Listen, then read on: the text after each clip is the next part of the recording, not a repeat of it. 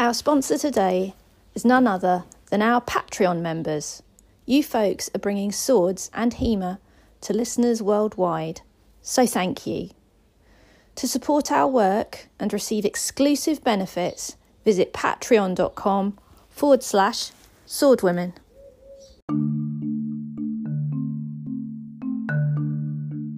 Welcome to By the Sword, where we discuss the modern study of historical European martial arts, or HEMA, with instructors, experts, and martial artists from all over the world.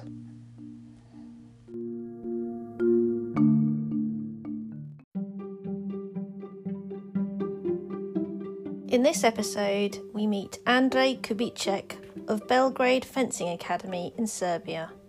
We discuss his 20 years of practicing and teaching historical European martial arts. The episode was recorded on 19th September 2021 on Instagram Live.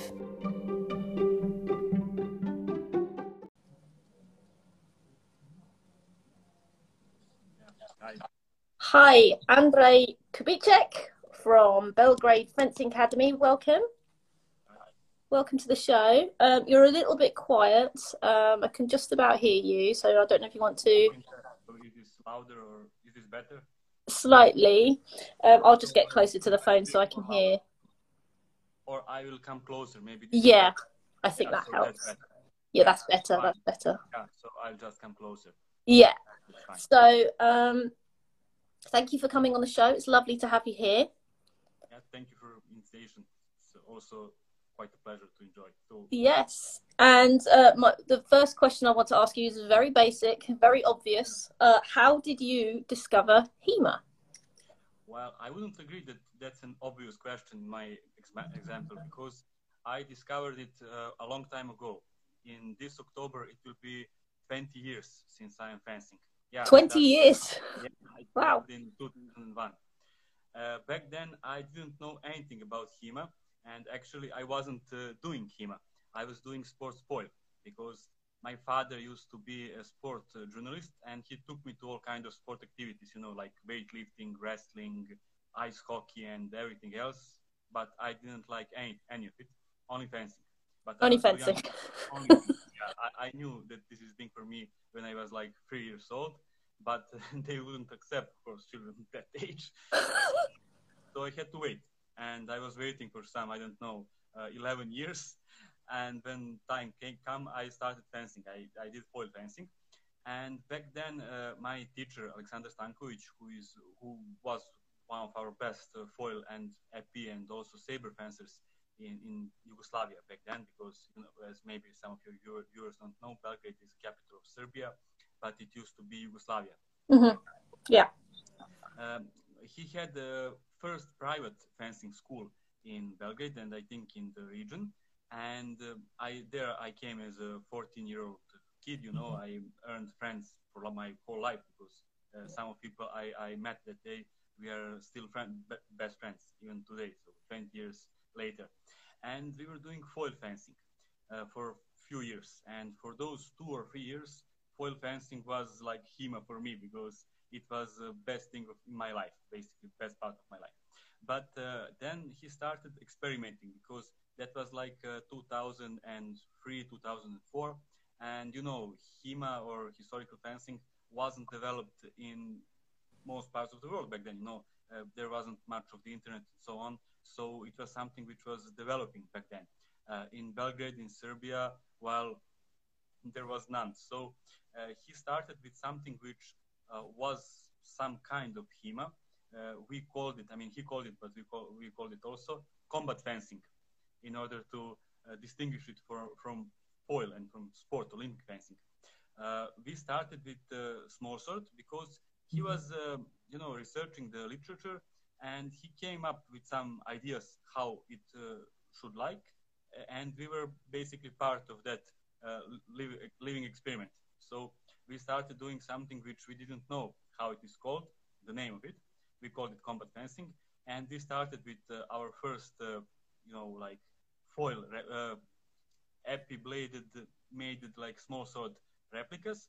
Later we had rapiers, and they were made from uh, double uh, foil blades, so it was quite a novelty. But then again, it was the best something best for us, and uh, we continued doing it for the last 15 years. In the meanwhile, what can happen in, for 15 years, you know, many things can happen. We have developed the whole school, like in Belgrade, and we are doing now. I will talk about it later, I guess. So mm-hmm. basically, I started the HEMA uh, from foil fencing, and I never stopped until until now, and I hope I won't stop. So you evolved into HEMA over over twenty years. It didn't. Yeah, kind of. Well, um, I evolved. We evolved together, so the, there is a lot of people who who participated in it. Mm-hmm. So yeah, that's like it, I've always find it interesting to hear how HEMA develops within different scenes within different countries, uh, all all around the same sort of time. So like that early two thousands, uh, pe- people coming up with in like independently.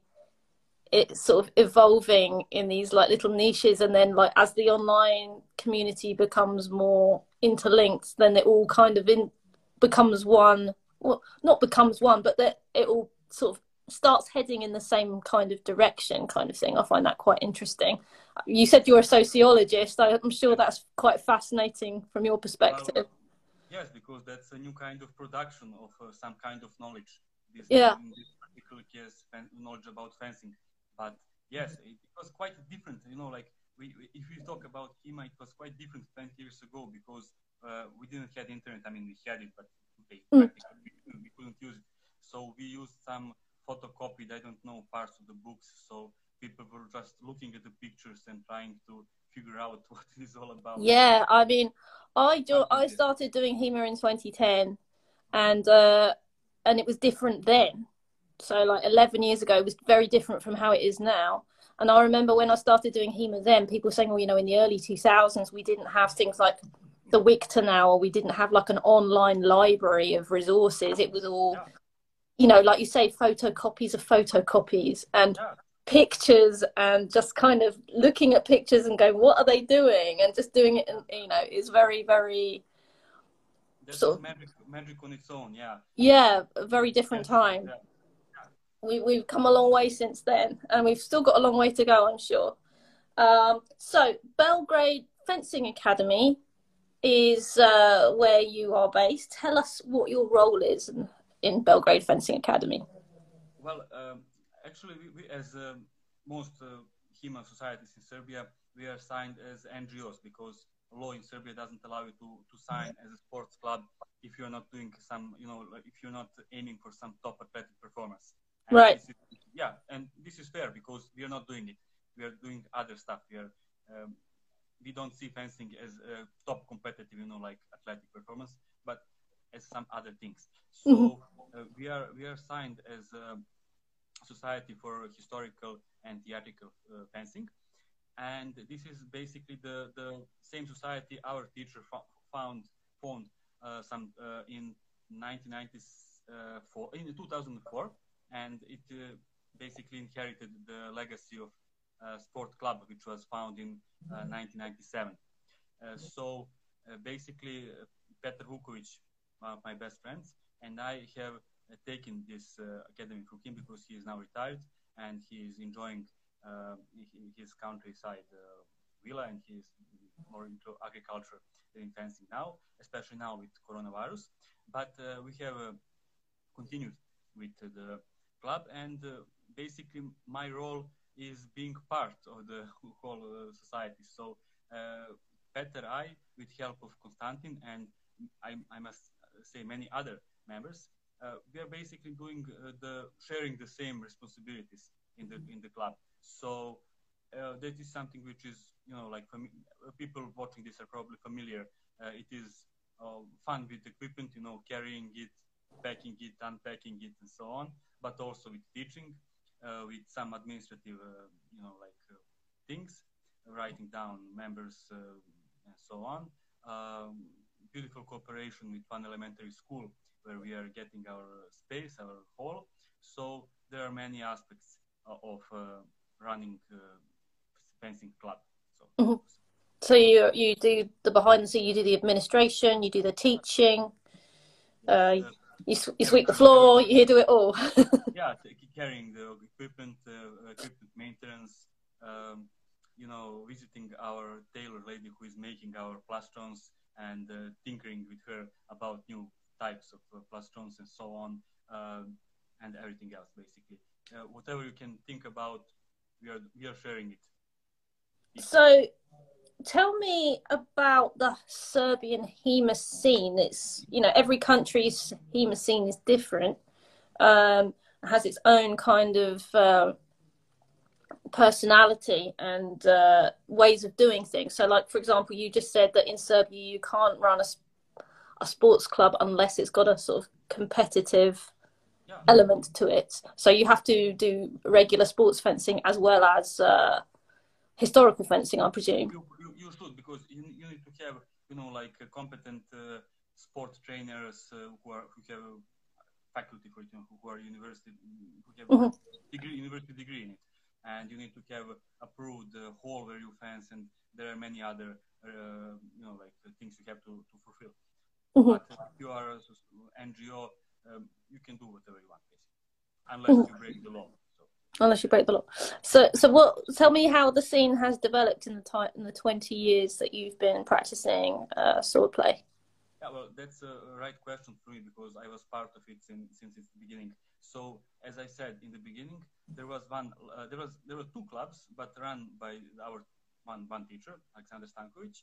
Uh, we had one in it was first, first in the Dom Omladine. It is the youth hall in, in central Belgrade. Later, it came to to Drinka Pavlovic. This is this elementary school where we are fencing up to, this day.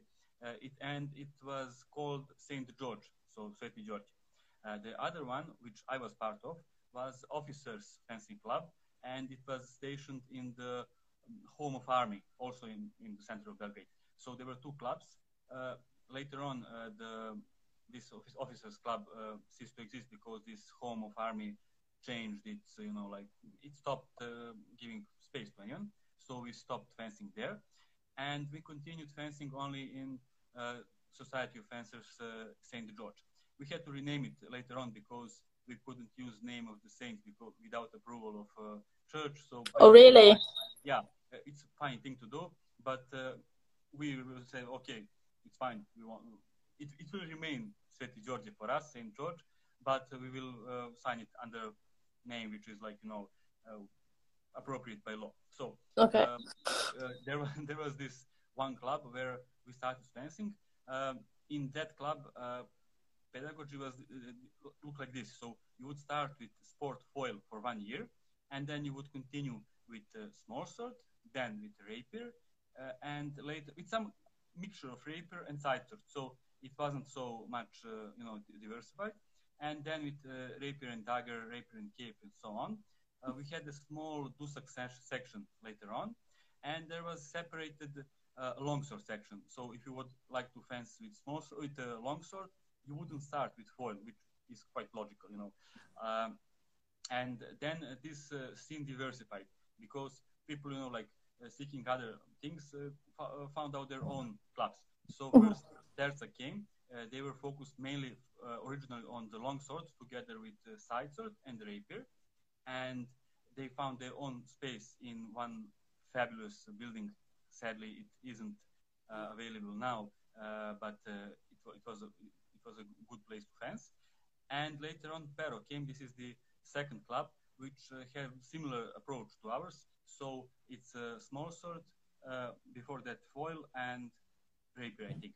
Uh, so uh, fencing scene looks like this. So we have like those three clubs, uh, one regional and two which came out of it.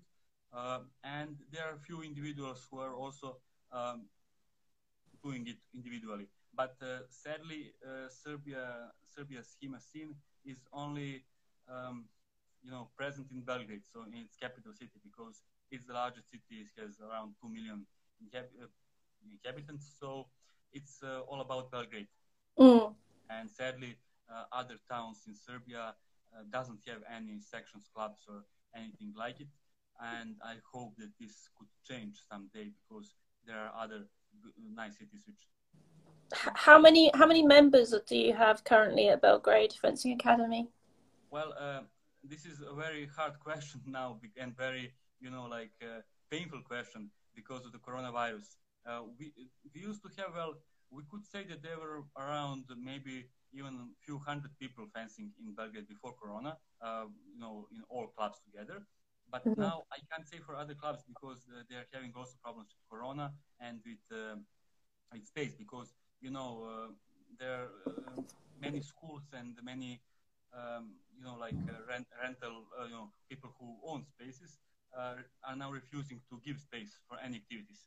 Mm. so for now it's fine because you know it's weather is still fine here in Serbia. It's pretty warm and pretty nice to fence outside, but many people are having trouble in finding appropriate, appropriate space.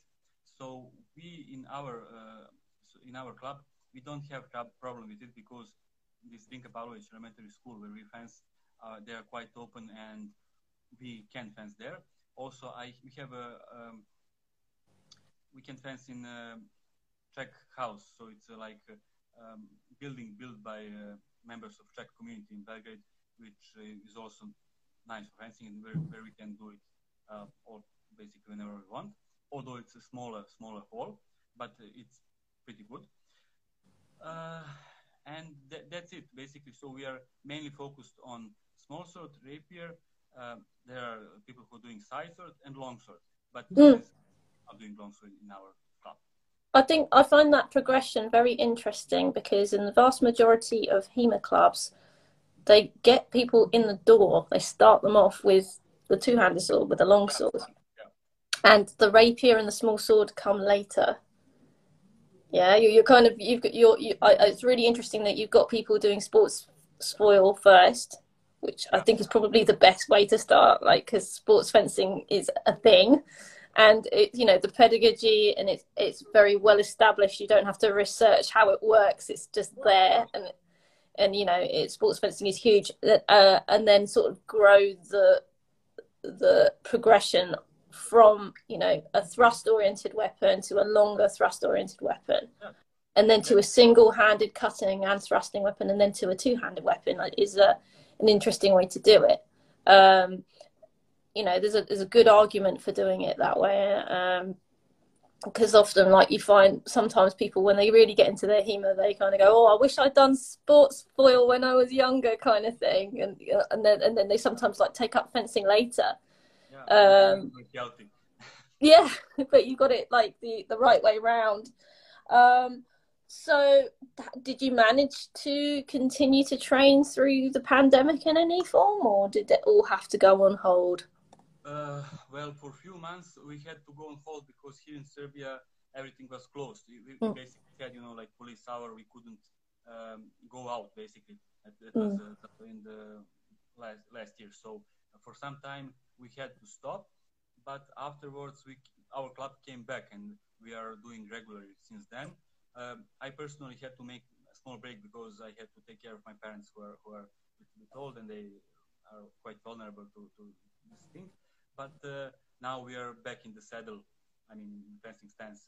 so uh, we have those uh, two horses, so we are doing it quite well, even though mm-hmm. there are less people than usual. But still, we are quite grateful because we know that it could be even worse. So. So you're back in the saddle. You, you're you're back at it. What is your biggest? What your biggest aims for the club?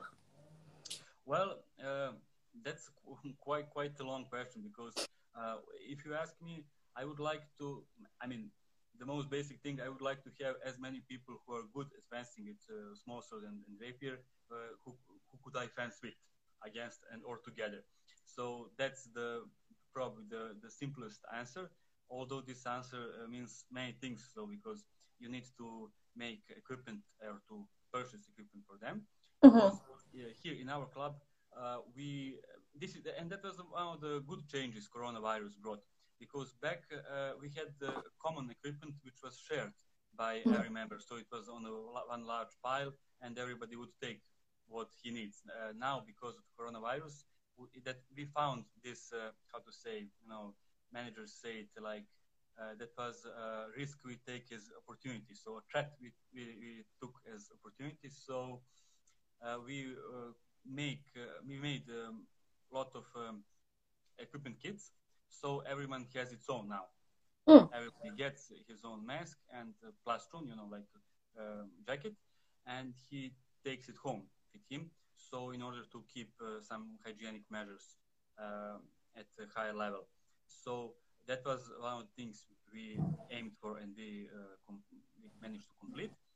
And the second thing is, as you can see behind me, our swords, because we are producing uh, swords. I mean, not mm. blades that are important from from uh, uh, historical armory in Ukraine, but other things are we try to our best to to make them because you know uh, we um, it's hard to purchase uh, complete swords for many people. So if you need, it's not big thing if you want one or two, but you know, uh, if you need 20, 30 or more swords, uh, it's uh, much, uh, you know, like more affordable to make them your own. So we'll talk about it also later. So mm-hmm. that's the second aim. And the third aim would be uh, keeping this high teaching, you know, like aims in, in working with people. So that would be it high quality teaching. Quality teaching, yeah. Uh, right, I'm just going to take this opportunity to say to the folks at home, there's two at the moment, but um, anyone else who's joining us, um, if you have any questions for Andre uh, about HEMA, about making swords, about the Serbian HEMA scene or, or fencing, anything, uh, please do ask us a question at the bottom of your phone screen there is a question mark with a speech bubble in it. Sorry, a speech bubble with a question mark in it. Just tap that, type in your question, and we will open it and, and read it out. Um, so just going to come back to uh, the progression uh, where you, you say you got sports sports foil and then you go all the way up to uh, two-handed sword. Uh, just to go over with me which styles you, you study, any particular sources that you focus on? Yeah, so uh, in our club now, we dropped off uh, with sports foil because we found it too uh, far away from things which we are doing to, to you know, like puzzling because if sports foil is different than small sword. Okay, it's too different. It's too different because um, you, there are too many direct attacks, um, too many, you know, like tip work. This is quite different than small sword. So mm-hmm. our primary weapon now is small sword. Mm. And, and this is something people start with. So the one who can't handle small sword can't pass. so it's, it's the, the main thing. And sources, uh, primarily, uh, there are those French sources. Personally, I don't uh, like Angelo. Uh, I personally like McArthur best because I think it's much uh, clearer in, and much better, you know, in, in his description of actions. And personally, I really enjoy um, Alexander McDoyle, even though this is quite an, um, you know, maybe book many people didn't even heard about. I hope they did. Alexander who? Doyle. Doyle. I've Doyle, not heard yeah. of that. He's, yeah, Alexander Doyle. He, he's a very interesting character. You know, there is a perfect translation by Van Noort, and um, he, he was an Irishman who actually went to France and then to Germany. So he uh, was teaching some French style, kind of French, combination of French and German styles, although he was an Irish. So check it out. It's a yeah. with, with many. So Alexander Doyle, an Irish guy he studied yeah. French and German smallsword, and then wrote a book on it. Yeah, and he was a teacher in, in Germany. So Ooh. this is a book which uh, is quite different, uh, not quite, but somehow different than other uh, smallsword literature because it has uh, quite interesting tricks, you know, something which would I would consider more advanced uh, small techniques. So check it out. Oh, interesting. Yeah, that, that is about the small sword. And then rapier. Uh, personally, I prefer Fabris or, or, or, others and masters who are following it. Uh, and uh, but we are having some kind of our own pedagogical, you know, approach to it, uh, okay. I try to to you know like to found on Fabris and his argumentation, which I found, you know, like uh, like none other, because um, way he explained things and his holistic approach to it, it is something which is uh, hardly, you know, like surpassed by anyone. So, I agree. Yeah. I mean, uh, what is Bach for classical music and for, for piano? This is uh, Fabris for fencing. Basically, that's uh, something I can see as a foundation of this scientific approach to fencing. Mm-hmm. So, Fabris is for uh, rapier, and because basically there are two main systems, main main fencing weapons we are practicing. Uh, we are doing something with uh, sword. Uh, also, we are doing something with dusak, but um, I can't say that we are teaching it because this is something we are experimenting with. So it is not something which is uh, done like in. It's not part of the regular curriculum. Yeah, it's, it, it, yeah, yeah, it is something which is in addition. So, in addition. Yeah. So we are trying to, to do something with sabers. We have a pair of sabers and so on. But again, this is something which is even even uh, more additional, correct? So it, it will be like on a third tier. Mm. So the main focus is small sword and then rapier. Yeah. And, oh, and and how what what kind of longsword uh, stuff do you do? Do you do much of that? None. None. We, we, we don't do any longsword. None at all. Okay. None at all. Interesting. Um, well, what uh, as an instructor yourself, what is most important to you as a teacher? This is a very open question. Yeah. So, what do you think is most important? Well, there are many important things depending on the phase of learning or uh, method you are using.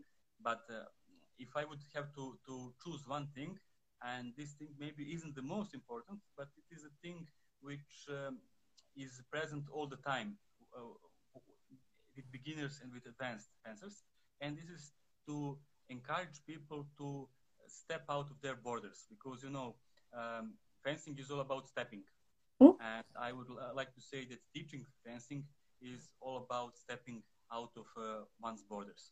Yeah. So you need to be, as a teacher, uh, you need to be very patient and very emp- empathic to find what are the borders of your teacher, of your student, mm-hmm. what are his boundaries, mm. where he starts to feel uh, unpleasant, and to not to stop there, but to try to uh, help him overcome, to step uh, behind those borders and boundaries in order to grow. Mm. Otherwise, people just stay the same. Yeah, yeah. So, uh, in, uh, because uh, this can be something, you know, like uh, physical, like someone um, is afraid to, to do a lunge or someone is afraid to step close to his opponent, something like this. Or even more, you know, important, those can be some mental or psycho- psychological boundaries or, or borders which uh, people need to, to pass in order to advance in. Mm.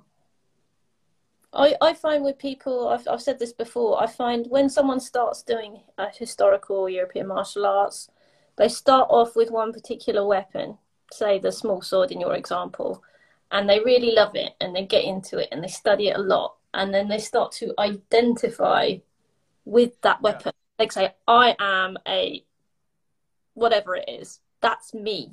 I don't do that other thing. I do this. And that is that that that quite clearly illustrates that thing you were just describing about stepping beyond your borders like rather don't don't define yourself as just one particular thing because you know historical european martial arts is vast. And it isn't just this one particular weapon that you've just started doing and you really really like. I know there's a lot of material on it, but you know it's worth stepping outside of your comfort zone, picking up a different weapon or studying a different system because even then, even if you want to come back to your comfort zone, you'll come back with the knowledge that you gained from studying this other different system, and it will it will it will give you a better perspective. It will give you a greater understanding. Yeah, for me, fencing is fencing after all. So there are the same principles, uh, whatever sword you're you're fencing with. So uh, basically, you have to find out about those basic principles, which are basically the same. So, mm. especially when we speak about footwork and some other things, uh, keeping measure, which I found most fundamental about mm. only tempo. It's the same for every yeah. weapon. So basically, good fencer will have some qualities with every weapon. So. Yeah, a good yeah, a good fencer should be good with everything, uh, not just their one particular comfort blanket of a weapon especially with those uh, swords which have, um, which basically are part of one line of, I hate word evolution, but of one we, we can use it in, in like uh, better terms, you know, like small sword, rapier, side sword. Mhm. They, it's hard to say where one starts and the other ends. Yeah. So basically, you can uh, the the the space for applying things from one weapon to other is really great. hmm And uh, you know, it's only it's only our kind of modern perspective that makes us distinguish these Yeah. these swords. You know, Right. you know, in the past, it's just this is a sword. There was no kind of distinction about what what, what they are. They just they just use them. Um, so, well, you've touched on uh, on the the the equipment that you folks use at your school, uh, and in the sort of wake of the pandemic, it became important, as you say, to because bef- before the school just supplied a sort of stock of equipment, and there was like a there you go, you use the school equipment, and then it became well, we can't do that anymore. Everyone has to have their own individual Yes. sets of equipment that they take home with them, which is, to be honest, how it is uh, in a lot of HEMA scenes. You have your own kit that you take to class, um, but you you you make you actually, as you said, your your cutlers. You actually make your own uh, hilts. You import the blades from, I think you said somewhere in the Ukraine, Yeah, uh, historical armory. historical armory, but you make your you essentially putting together your own swords. So, t- so talk us through that about how that started and Yeah, how that uh, happens. again, it's a funny story because uh, when I was starting, you know, with small sword and when we wanted to have our own swords, uh, we were in high school. So, you know, living in Serbia in that uh, uh, historical moment and being a high school student meant that you couldn't purchase your own sword. Mm. Basically, so you needed to make it on your own. And I can never forget my first attempt to make something like small sword, like, you know, like using those small Chinese pet uh, bowl, bowl, bowls, you know, like for eating, for, for feeding your pets. Um, back then, I didn't even have the power drill, so first one I drilled with a nail and a hammer, and then filed it into a square. So it was a long time ago, and we have progressed later on. So, for example, here is the first sword I ever made. Wow, Yeah. So you can see it. It's a small sword. nice. Yeah, I made it a long time ago, and basically it's done without any welding. You know, uh, I didn't I didn't know how to weld back then, and um, So it's just all fitted together. it just all fitted together. Uh, so finally filed and fitted together. So back then I didn't have money or equipment, but I had plenty of time, so I made it, and I like how it how it looks. I fancied it for Impressive. for many for a long time, but uh, now I wouldn't do it again for all treasures of the world because I simply don't have time for it because it was when you do something for the first time first time everything is fun and you know you have a lot of enthusiasm but Mhm. when you have to do it again you find you you, you can uh, really tell is this, is this something you really want to do or this is something you would never do again Yeah. yeah, and and this is one newer edition. So it's something which should look like a German small sword, you know, hmm has a wire. Wire grip Yeah, and on a pierced. Yeah, it's welded. So. So this this part here is welded. Mhm. It's a welder. So this is something uh, better, and I learned in the meantime. And what we can do now, uh, we, we made actually 20 small swords. I don't have any example here because they are in school, but we have 20 small swords for our school, and we have plenty of rapiers. I have one here, so I can show it too. It's also something I welded. It's Nice. yeah. So you can see it's welded. And well, I can give you one secret because that's my patent. You see this nice cup? Yeah. Yeah. It's uh, inox. It's uh, unrustable, you know, like steel. It's very stiff. And if anyone needs something like this, can probably buy it in his cutlery uh, or some Chinese market because that used to be like, you know, uh, sipping spoon. Oh, it's an actual spoon, a, la- a ladle. Yeah, ladle. That's, yeah, that's part of the ladle, which was. the, the Well, it works. It looks it it, it does the job. It looks really good. Yeah, it looks very good, and it's very stiff because it's made out of uh, inox steel. So it does the job. So if anyone wants to make sword, So that's that's a tip. That's really impressive. I mean, I've seen I've seen uh, you know sort of homespun weapons.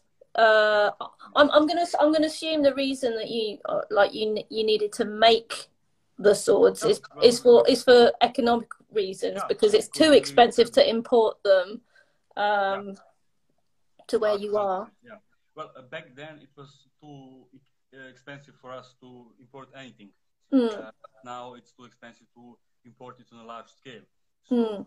20 swords or something like this, if one is 200 euros or something like that, that, that would be too expensive. But uh, we have managed to, to produce our own swords.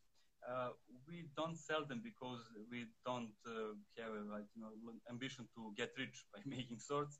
It is our not not our primary. It is our tertiary profession. Yeah.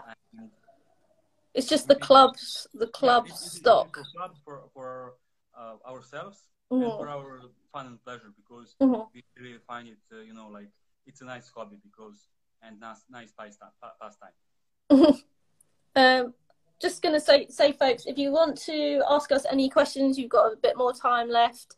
Um, just hit the button at the bottom of the screen. It's a speech bubble with a question mark. If you want to ask us anything about making swords or how to make your own swords or running a club or, or HEMA or, or small swords, I, I want to know more about this Doyle guy. I'm gonna I'm gonna have to go and look him up. Um, so um, if anyone's got anything, yeah, just hit the button. But in the, for now, uh, my final question from me, Andre, is uh, what advice? Like we mentioned that Belgrade is being the capital is where all of the HEMA is focused in your country. Unfortunately, uh, everyone, the clubs are just there and there aren't really anything anywhere else. So you're quite familiar with this problem. A lot of people around the world, like I get this every day, people say to me, I really want to do HEMA, but there are no clubs near me where I live. What advice do you have to someone who has no club nearby? A hard question because I can understand from one side uh, someone's wish and uh, you know like motivation to do historical fencing and mm-hmm. motivation from not being able to so first of all uh, if there is some sport fencing club uh, sign there because you will learn a lot of things which are very applicable in HEMA. You will learn uh, stance, footwork, which is essential, and uh, you will learn something about tactics, about tempo, about measure. Basically, you will learn more than, than half of it. Mm. So you will be able to upgrade later because basically that was a thing we done 15 years ago.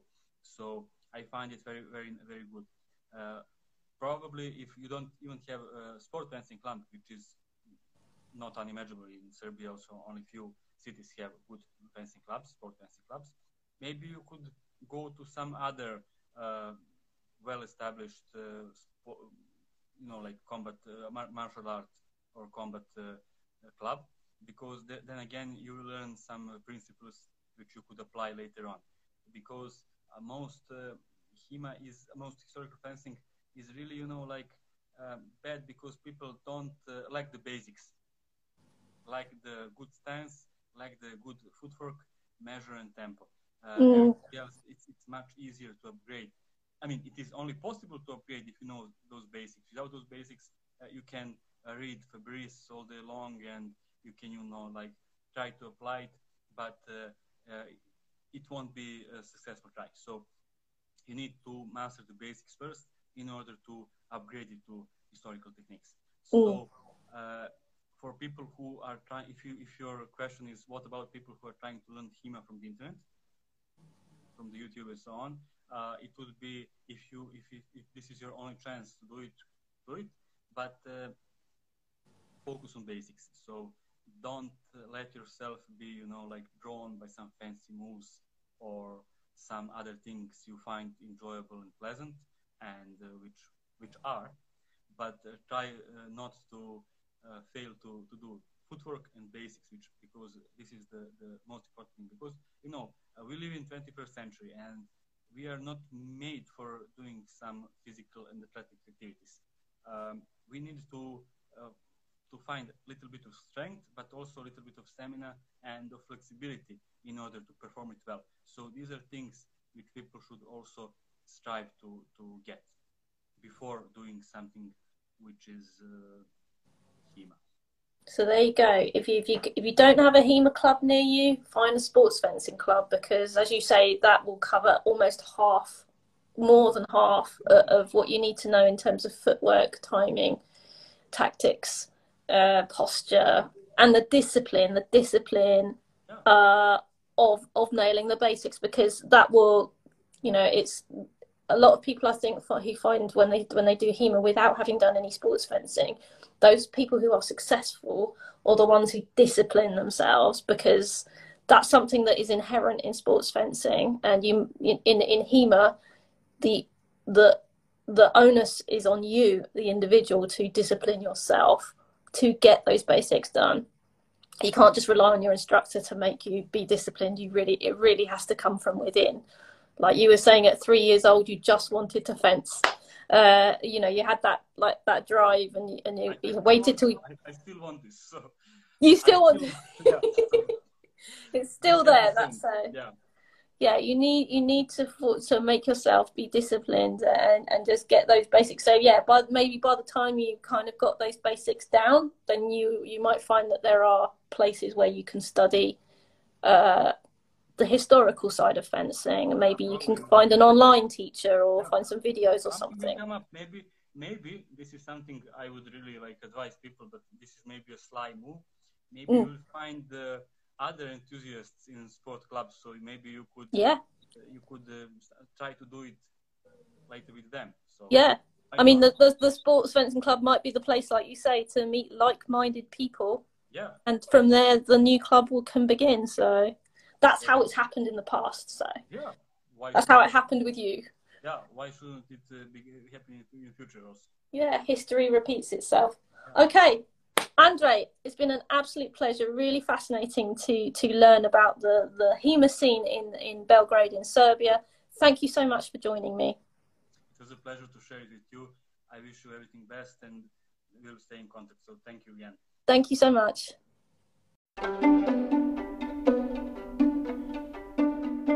We hope you enjoyed this podcast. To show your appreciation, please give us a five star review on your podcast platform or support our work by becoming a patron at patreon.com forward slash swordwomen. Go to at swordwomen on Instagram to see upcoming interviews or visit bythesword.net to learn about our events or visit our Facebook page, By the Sword.